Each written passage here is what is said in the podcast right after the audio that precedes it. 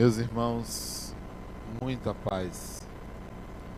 Há algo que me fascina nas pessoas é o seu olhar. Mas não apenas o olhar dos olhos, do corpo, mas o olhar como que percebem a realidade, como que veem a realidade. Eu diria que há um olhar material em preto e branco, em que as situações, as coisas, as pessoas são vistas de uma maneira pobre, limitada, antiquada, conservadora. E há um outro olhar, um olhar do espírito, em que as circunstâncias, as coisas e as pessoas são vistas coloridas, na sua diversidade, na amplitude do seu saber, das suas emoções, das suas capacidades, é o olhar do espírito. Enquanto o olhar da matéria limita a alma, o olhar do espírito faz com que ela venha a transcender, a enxergar mais adiante. As coisas ficam menores quando o olhar é do espírito. Quantas pessoas sofrem porque o seu olhar é um olhar pobre? Até um cego tem um olhar mais amplo, porque aciona os olhos da alma. Muitos veem, mas não enxergam. Olham, mas não percebem. Limitam sua vida aos medos da morte, ao medo das perdas, é o olhar pobre.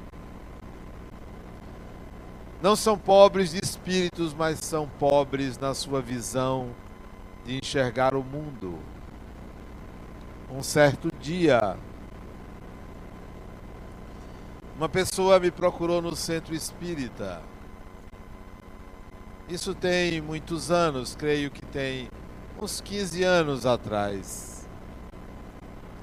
Ela deveria ter seus 42, 43 anos.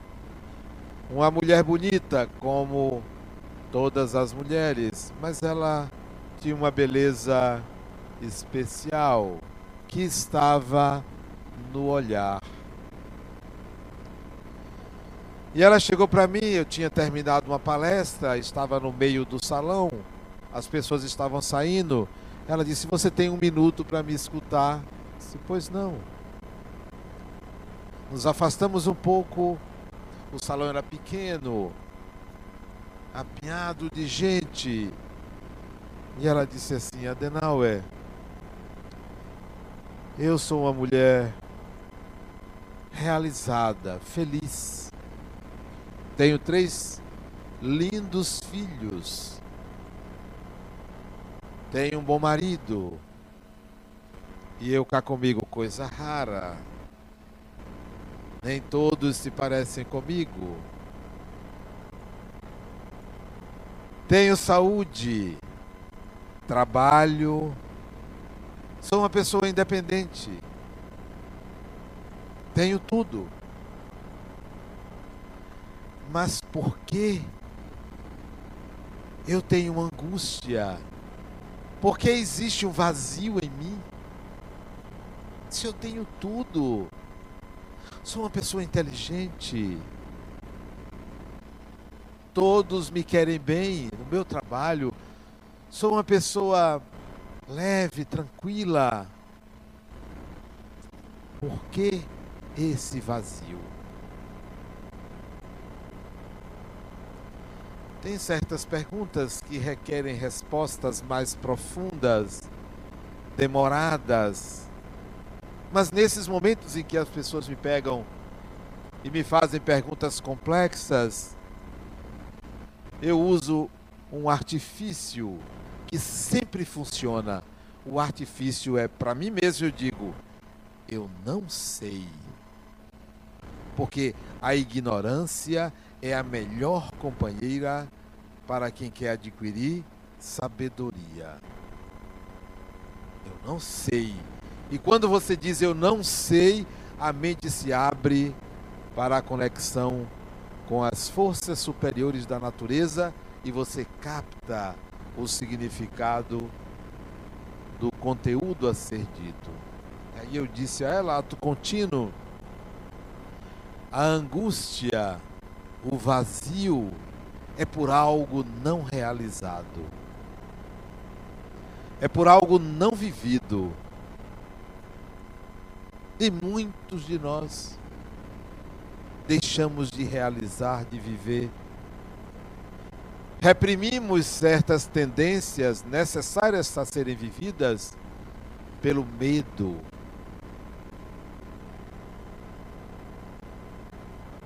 Pela condição que o espírito se coloca de incapaz, pequeno, limitado e não realiza.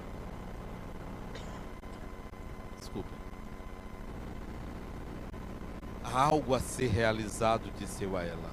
Há algo a ser vivido. Busque, encontre. O que é esse vazio que está presente na sua alma?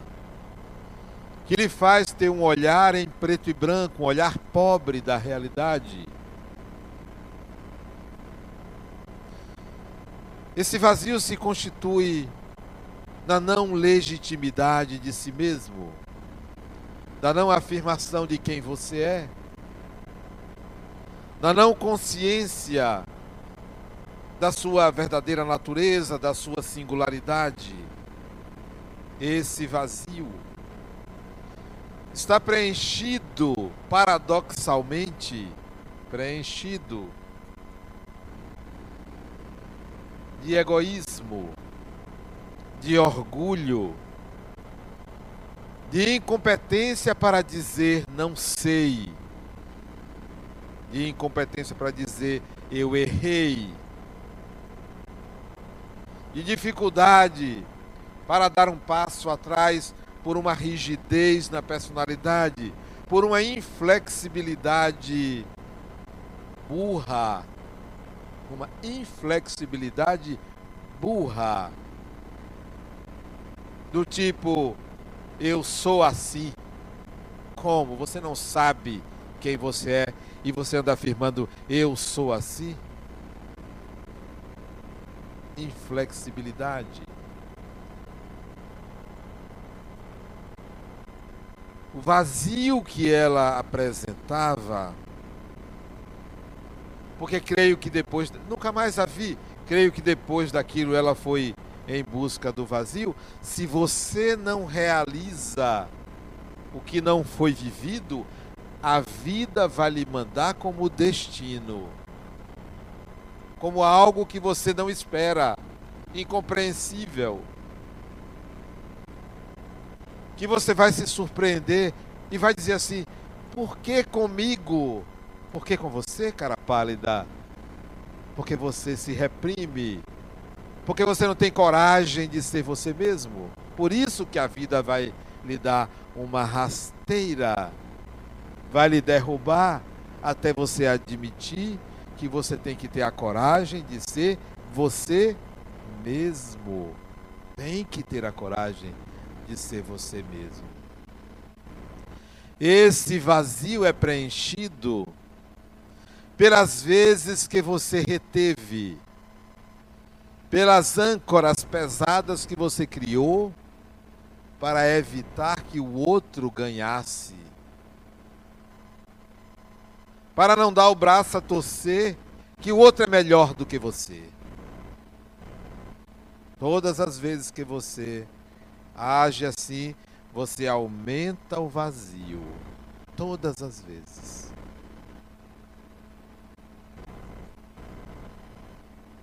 Eu tenho um paciente, ele é um turrão.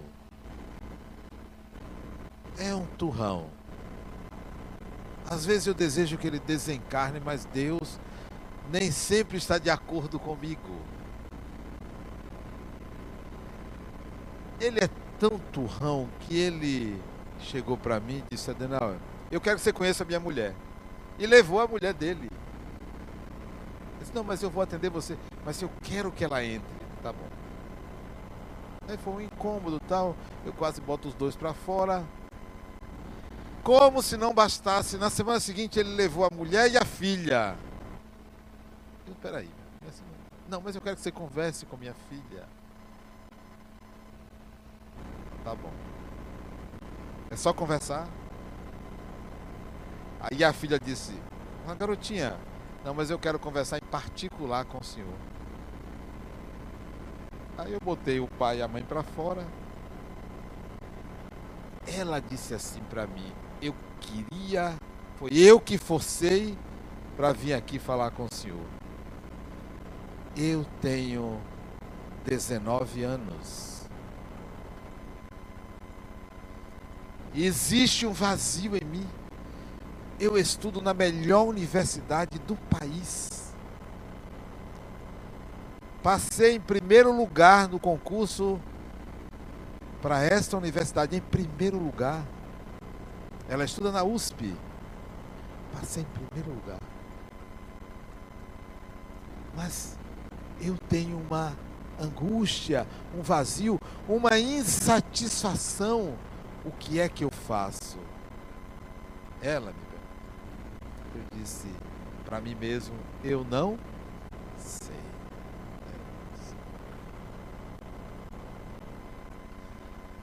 De repente eu perguntei a ela, ato contínuo, o que que você faz para gerar endorfinas? Uma pergunta talvez despropositada, talvez sem sentido, mas como vem, sai. Sai. Tem um amigo que disse: Adriano, você não tem medo de dizer uma besteira? Eu digo tantas que eu já estou acostumado. Mas você não tem receio de prejudicar alguém com o que você diz? De jeito nenhum. Porque eu, tudo que eu digo vem do coração. E no coração só existe amor. Só existe amor. Então eu não me preocupo. Mas e se fizer mal, é um bem para a pessoa. Sempre será um bem. Aí eu perguntei a ela: o que é que você faz para gerar endorfinas? Atenda esse corpo. Você está maltratando esse corpo. Não sei o resultado. Você tem um vazio. Questione-se o que eu não vivi, o que eu impeço, o que eu dificulto. Onde está a minha dignidade? Onde está o significado da minha existência? Onde está?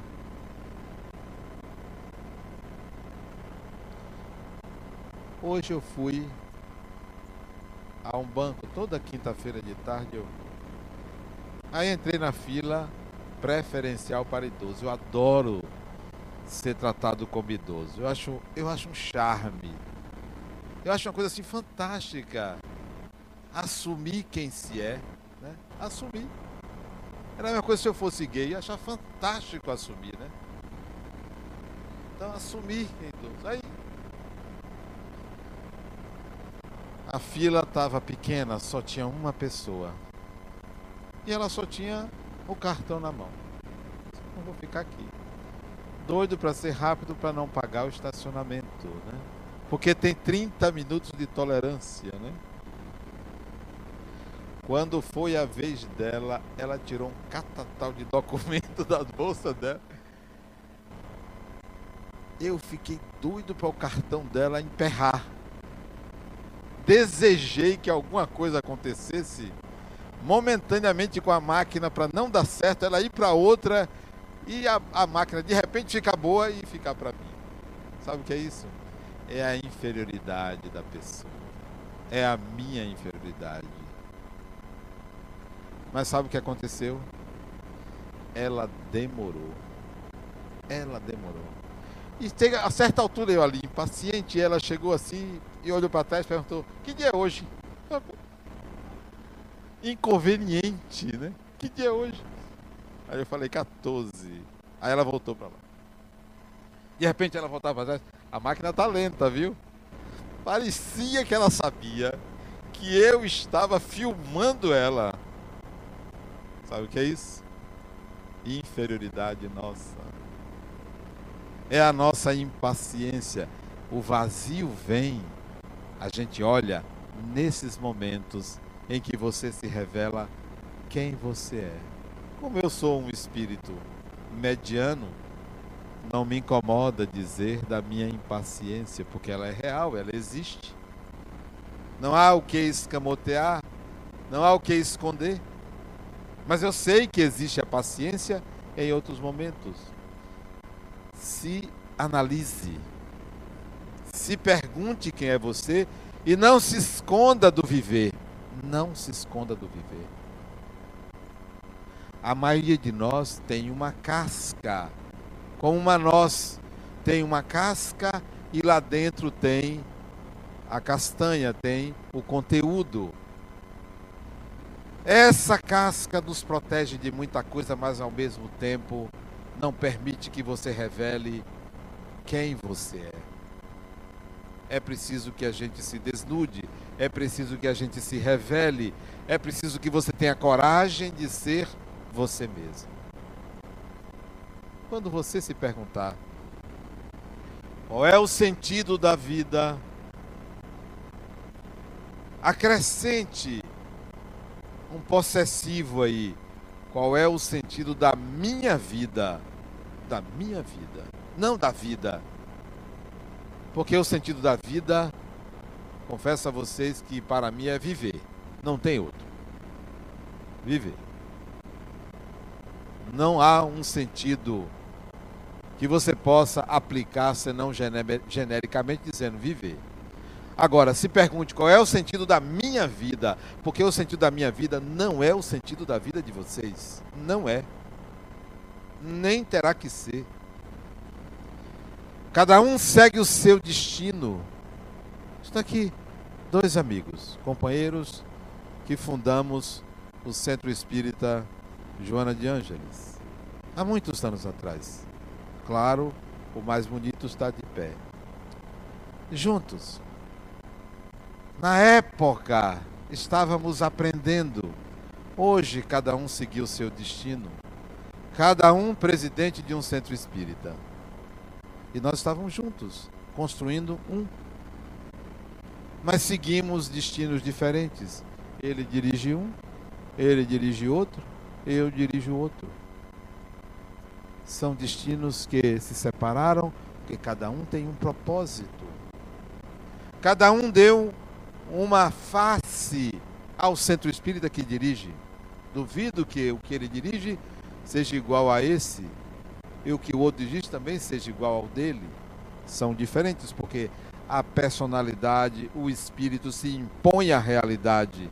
Cada um segue o seu destino.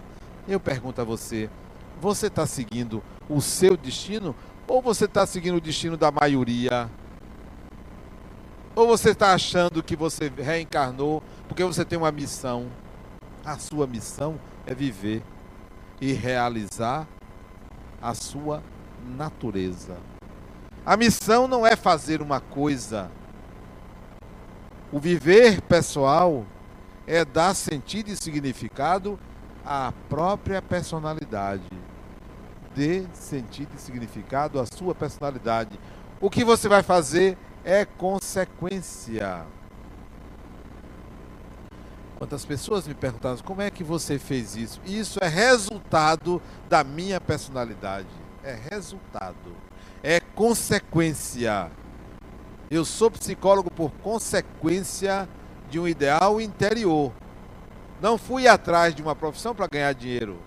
Aliás, como o psicólogo cobra caro, gente. Precisa mudar isso. Bom, é uma realização que se impõe à vida. Se impõe. As pessoas querem ganhar dinheiro. Que tal você se realizar e deixar que isso seja consequência? Ah, mas como é que eu vou sobreviver? Morra, criatura, mas se realize, porque a vida continua. Não tenha medo do viver, não tenha medo do morrer, mas se realize. Faça, dê o melhor de você, se realize. A vida externa deve ser consequência da vida interna. Então, há um sentido pessoal para a sua vida. É algo pessoal. É algo exclusivo. A outra chega para mim e diz, Adenauer, eu fiquei frustrado no Natal. Depois que minha mãe faleceu, eu não consegui mais reunir a família. Não consegui. Eu disse, é? Qual é a sua família, criatura? Ah, são meus irmãos. De jeito nenhum, essa é a família de sua mãe. Eu quero saber qual é a sua família. Não a de sua mãe. Você quer realizar um ideal de sua mãe? Por que você não reúne no Natal ou qualquer dia as pessoas que você gosta, que gostam de você? Este é o Natal não é dia 25 de dezembro ou 24 e você chamar todo mundo, seus ancestrais, para estar na sua casa. Você não vai se realizar, sabe por quê? Porque vão brigar. Já viu parente junto não brigar? Chame as pessoas que você gosta. Ah, mas eu queria ver todo mundo reunido. Sabe o que é isso? Isso é desejo de poder. É você poder dizer assim, poxa, Olha a família que eu tenho. Grande coisa. Todo mundo brigando com todo mundo. Todo mundo falando mal de todo mundo. Quer dizer, é o simbolismo externo. É o simbolismo externo.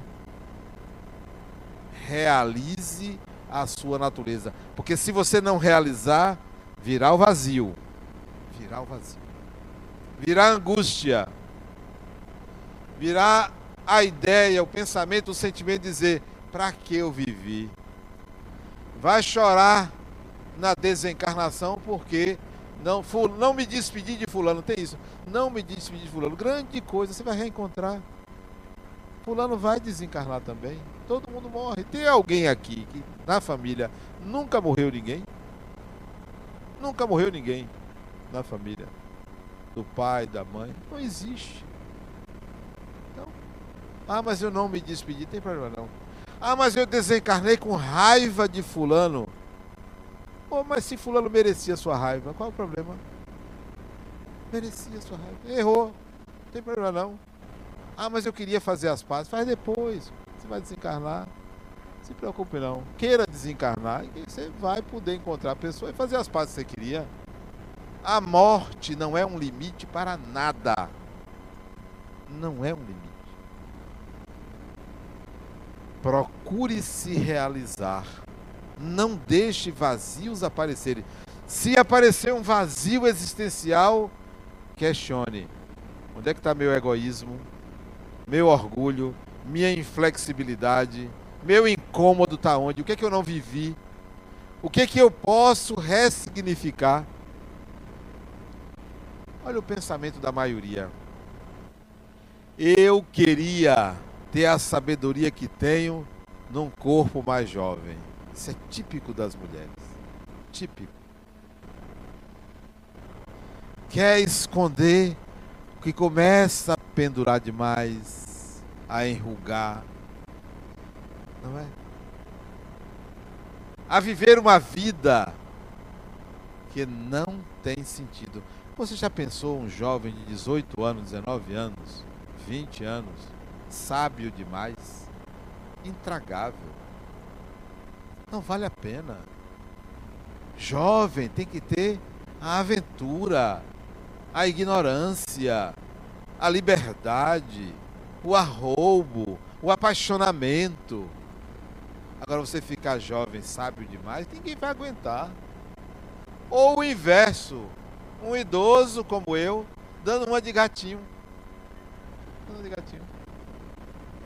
Eu sei que eu impressiono, mas eu não deixo me contaminar. Não. Realize quem você é com os implementos que Deus lhe deu. Realize. Na minha vida é, estudantil, eu encontrei muita gente, muitos colegas. Fiz três faculdades diferentes, né? quatro faculdades diferentes, né? Cinco, aliás, cinco faculdades diferentes. Cinco. Das cinco, me formei em três. Porque uma eu optei, eu fiz vestibular para engenharia civil, engenharia química. Cursei as duas por dois anos e meio, abandonei uma. Claro, não dava para me formar em duas engenharias simultaneamente. E o outro curso que eu fiz foi matemática, porque eu acho a matemática a coisa mais fácil que existe. É algo simples, os números, né? São poemas os números, né? A matemática é o olhar de Deus sobre a natureza, porque tudo segue um padrão. Né? A matemática é uma coisa divina, né? Você olhar uma equação do segundo grau, quando você olha, você enxerga aquela parábola, né? Algo que Jesus materializou em palavras, né? É matemática pura, né? Pois bem, estudei matemática, mas depois eu me encantei pela engenharia e mudei de curso. Na minha vida estudantil, eu encontrei muita gente, muita gente, que estava tentando encontrar uma profissão a maioria queria uma profissão para ser bem sucedido. Poucos queriam se realizar. Pouquíssimos. A maioria queria um lugar de destaque na sociedade, queria acesso ao dinheiro, à saúde. Ninguém queria se realizar. Ninguém. Quando chega na aposentadoria, adoece, são amargos, infelizes, tristes ou barrigudos demais, porque não se realizaram. Porque não buscaram algo que gostasse de fazer. Faça o que você gosta. Você não precisa ser uma pessoa bem-sucedida. Não precisa ser o melhor, nem o maior, nem o mais destacado. Seja você mesmo. Seja você mesmo. O segredo do sucesso é esse. Eu ontem escrevi para o Jornal à Tarde uma matéria, um artigo, Psicologia da Prosperidade. Falando de que a maioria quer a riqueza, uma minoria descobre a prosperidade. A prosperidade é a consequência da autorrealização.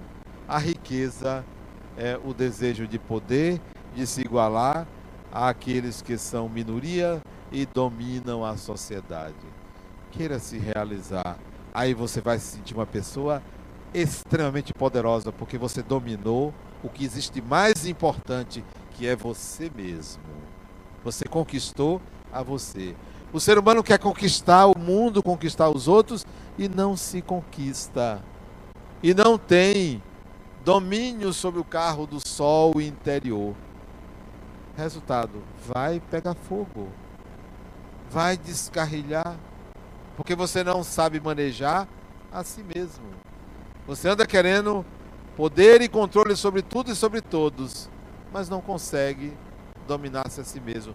Porque reprimiu-se, teve medo, agiu egoisticamente, desejou o poder, foi inflexível e o orgulho veio à tona. Você precisa se realizar.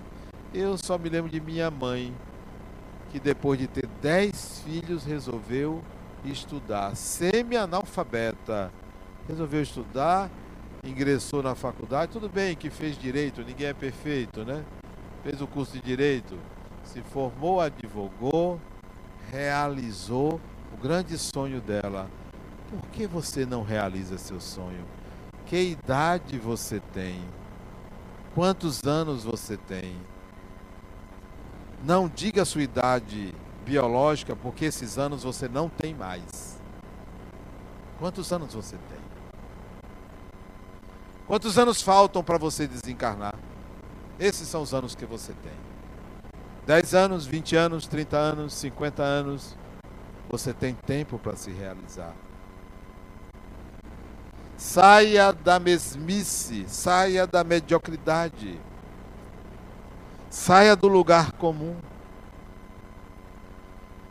As pessoas vão lhe criticar, as pessoas vão lhe agredir, mas se você está se realizando.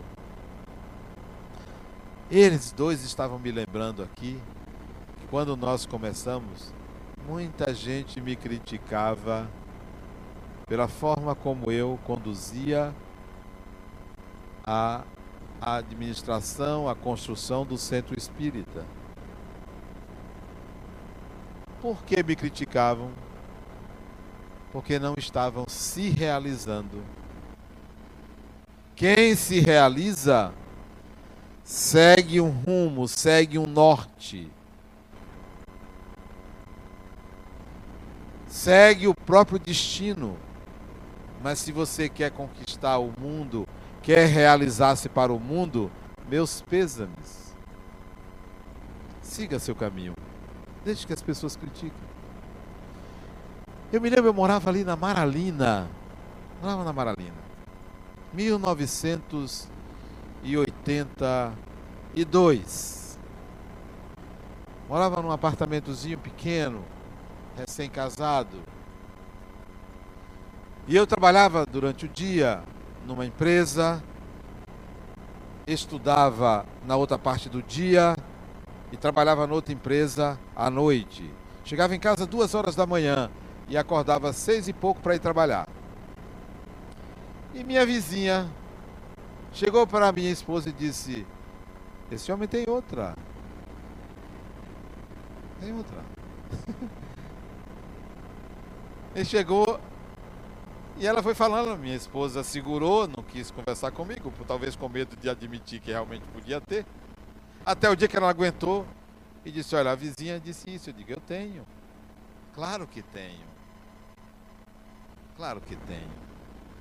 E se você não tiver outra na sua vida, se você fixar sua vida numa pessoa, você não encontra esta outra. Esta outra é a sua realização. É a outra na sua vida. Realize a sua vida. Realize. Não perca tempo.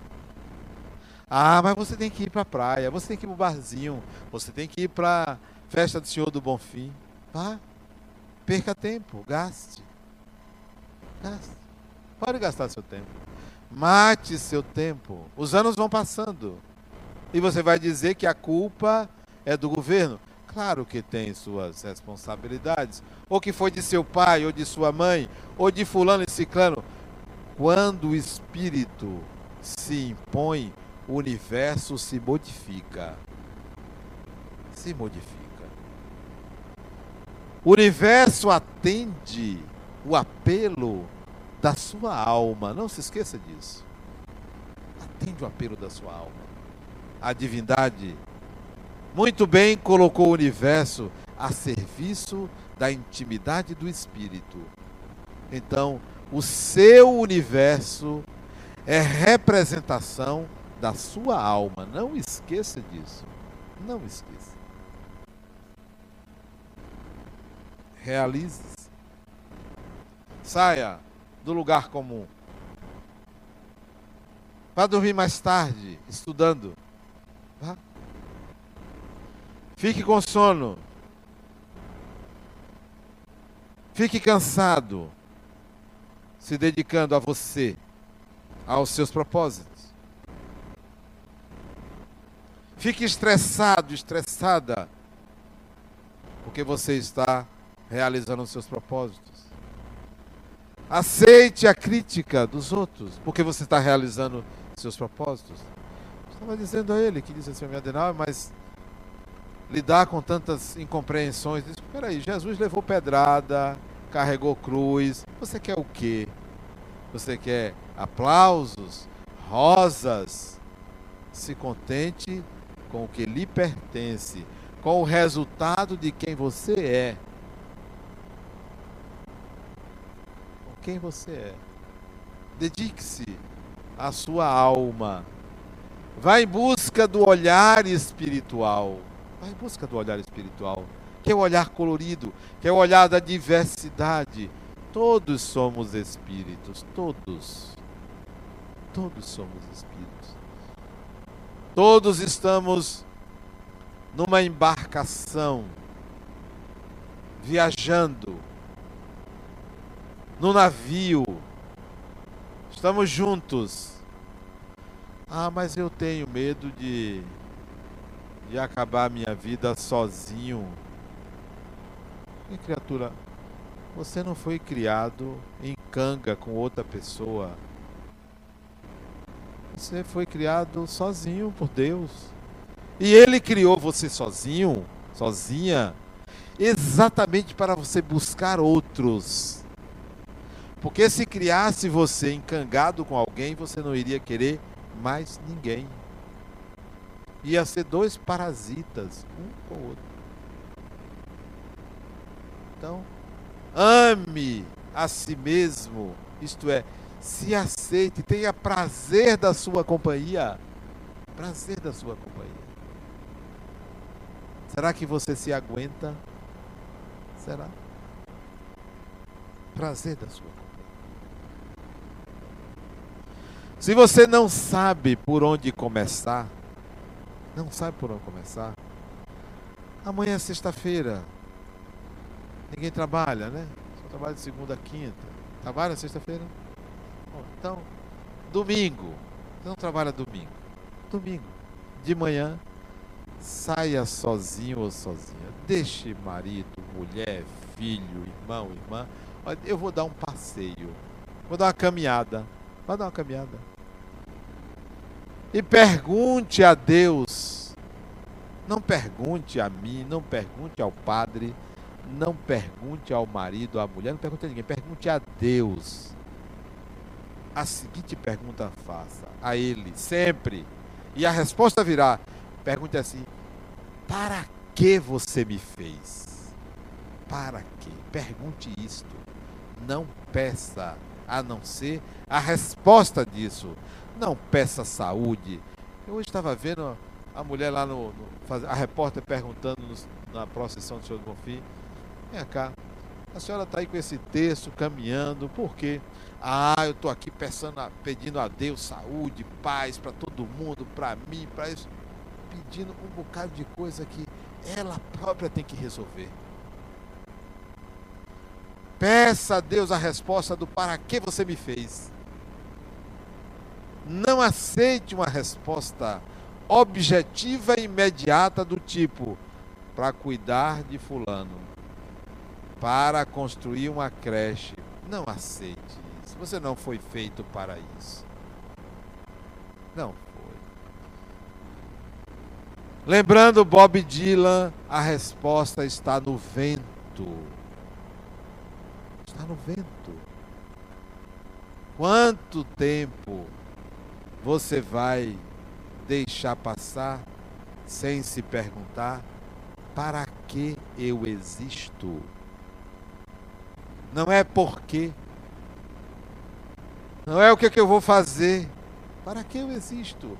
Dê essa caminhada e volte sem resposta mas introduza uma nova onda, uma nova forma de se comunicar com Deus. Para que eu existo? Na semana seguinte, se não no dia seguinte, dá licença, gente, eu vou caminhar. A mesma pergunta. Até você ficar doido. Mas se pergunte: para que eu existo? Um dia você vai descobrir, de tanto fazer essa pergunta, você vai descobrir que você já está resolvendo isso na sua vida. Tem gente que pede assim: eu quero uma prova, um marco, um acontecimento. Não espere isso. É um processo você vai descobrir que você já está mais tolerante, paciente, compreensivo, mais sábio. Eu fico triste quando eu vejo uma pessoa de cabelos brancos que não tem sabedoria. Sabedoria para escutar. Escutar. É uma sabedoria, escutar. Sabedoria para não dizer nada se não tem nada a dizer. Sabedoria para colocar alguma coisa simples. Eu me lembro de Gandhi. Provocou a maior confusão para o governo britânico. Confusão enorme, gente morrendo, ele pregando a não violência, a desobediência civil, que é uma coisa fantástica, a desobediência civil, por uma causa superior. E o vice-rei da Inglaterra chama ele para conversar. Ele entra na sala e diz uma frase, uma frase típica de um espírito superior. Uma frase sábia. A Índia numa convulsão social enorme. Ele chega para o vice-rei e diz assim: para o vice-rei, olha a frase. Eu estou provocando uma confusão muito grande para o senhor, né? Simples. Ele foi para o pessoal e pediu desculpas à pessoa, porque não era para a pessoa, era para um sistema então ele foi para a sabedoria. Estou provocando uma confusão muito grande para o senhor, né? Me desculpe. Como quem estava dizendo assim: Eu sei o que eu estou fazendo. Eu sei o que eu estou fazendo. Eu encontrei um sentido para a minha vida. Não é você. Não é você. Você não está no meu caminho. Você não é meu empecilho, como muita gente gosta de achar, um bode expiatório para a própria vida. Desarmou o vice-rei. Desarmou. Porque ele esperava encontrar uma pessoa brigando pelo que queria. O outro repórter chega para ele e pergunta a ele se ele gostaria, com tudo aquilo que ele estava fazendo, isso já no final da vida, 1947, perguntando a ele se ele gostaria que a Índia fosse liberta. Ele respirou um pouco e respondeu assim: É o desejo de todos. Só isso. Não precisa grandes explicações, muitas palavras. A sua vida é algo simples. Não complique. Muito menos não complique a vida dos outros. Não complique. Tem gente que é artista. Sabe complicar a vida dos outros. Tem a arte de complicar a vida dos outros. De dificultar a vida dos outros. Dificultar. Tem um amigo que ele fala, fala, fala, fulano, resuma aí. Resuma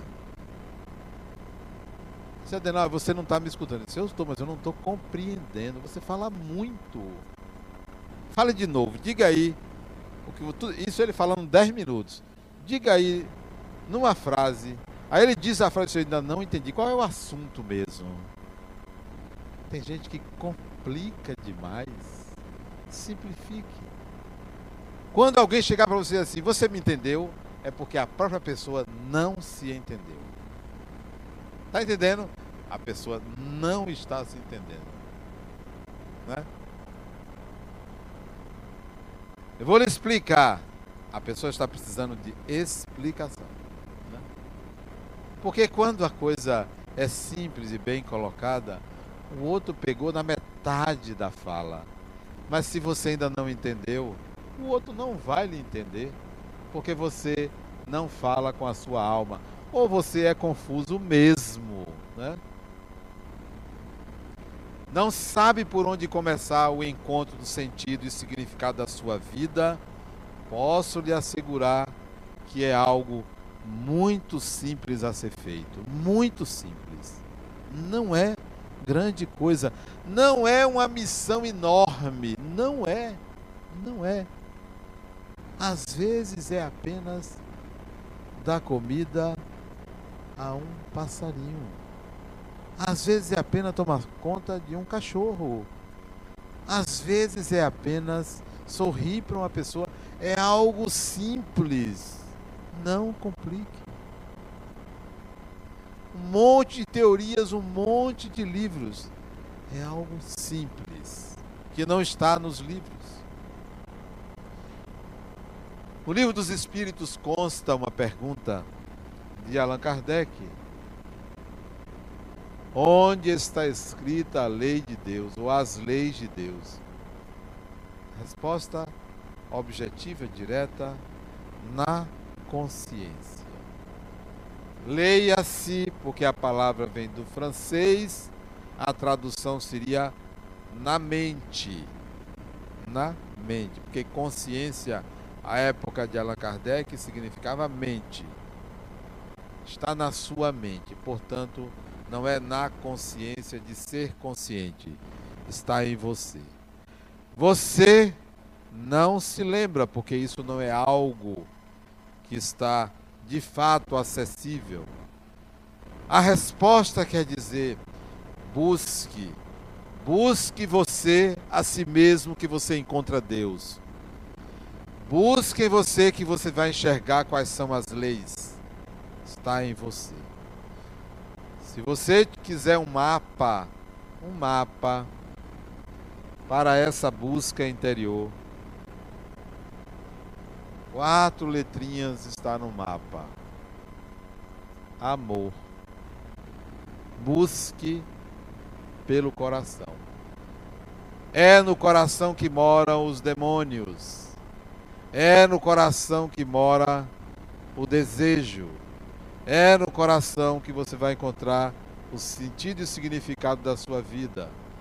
É por essa razão que eu coloco nos meus livros. Ame sempre. Muita paz.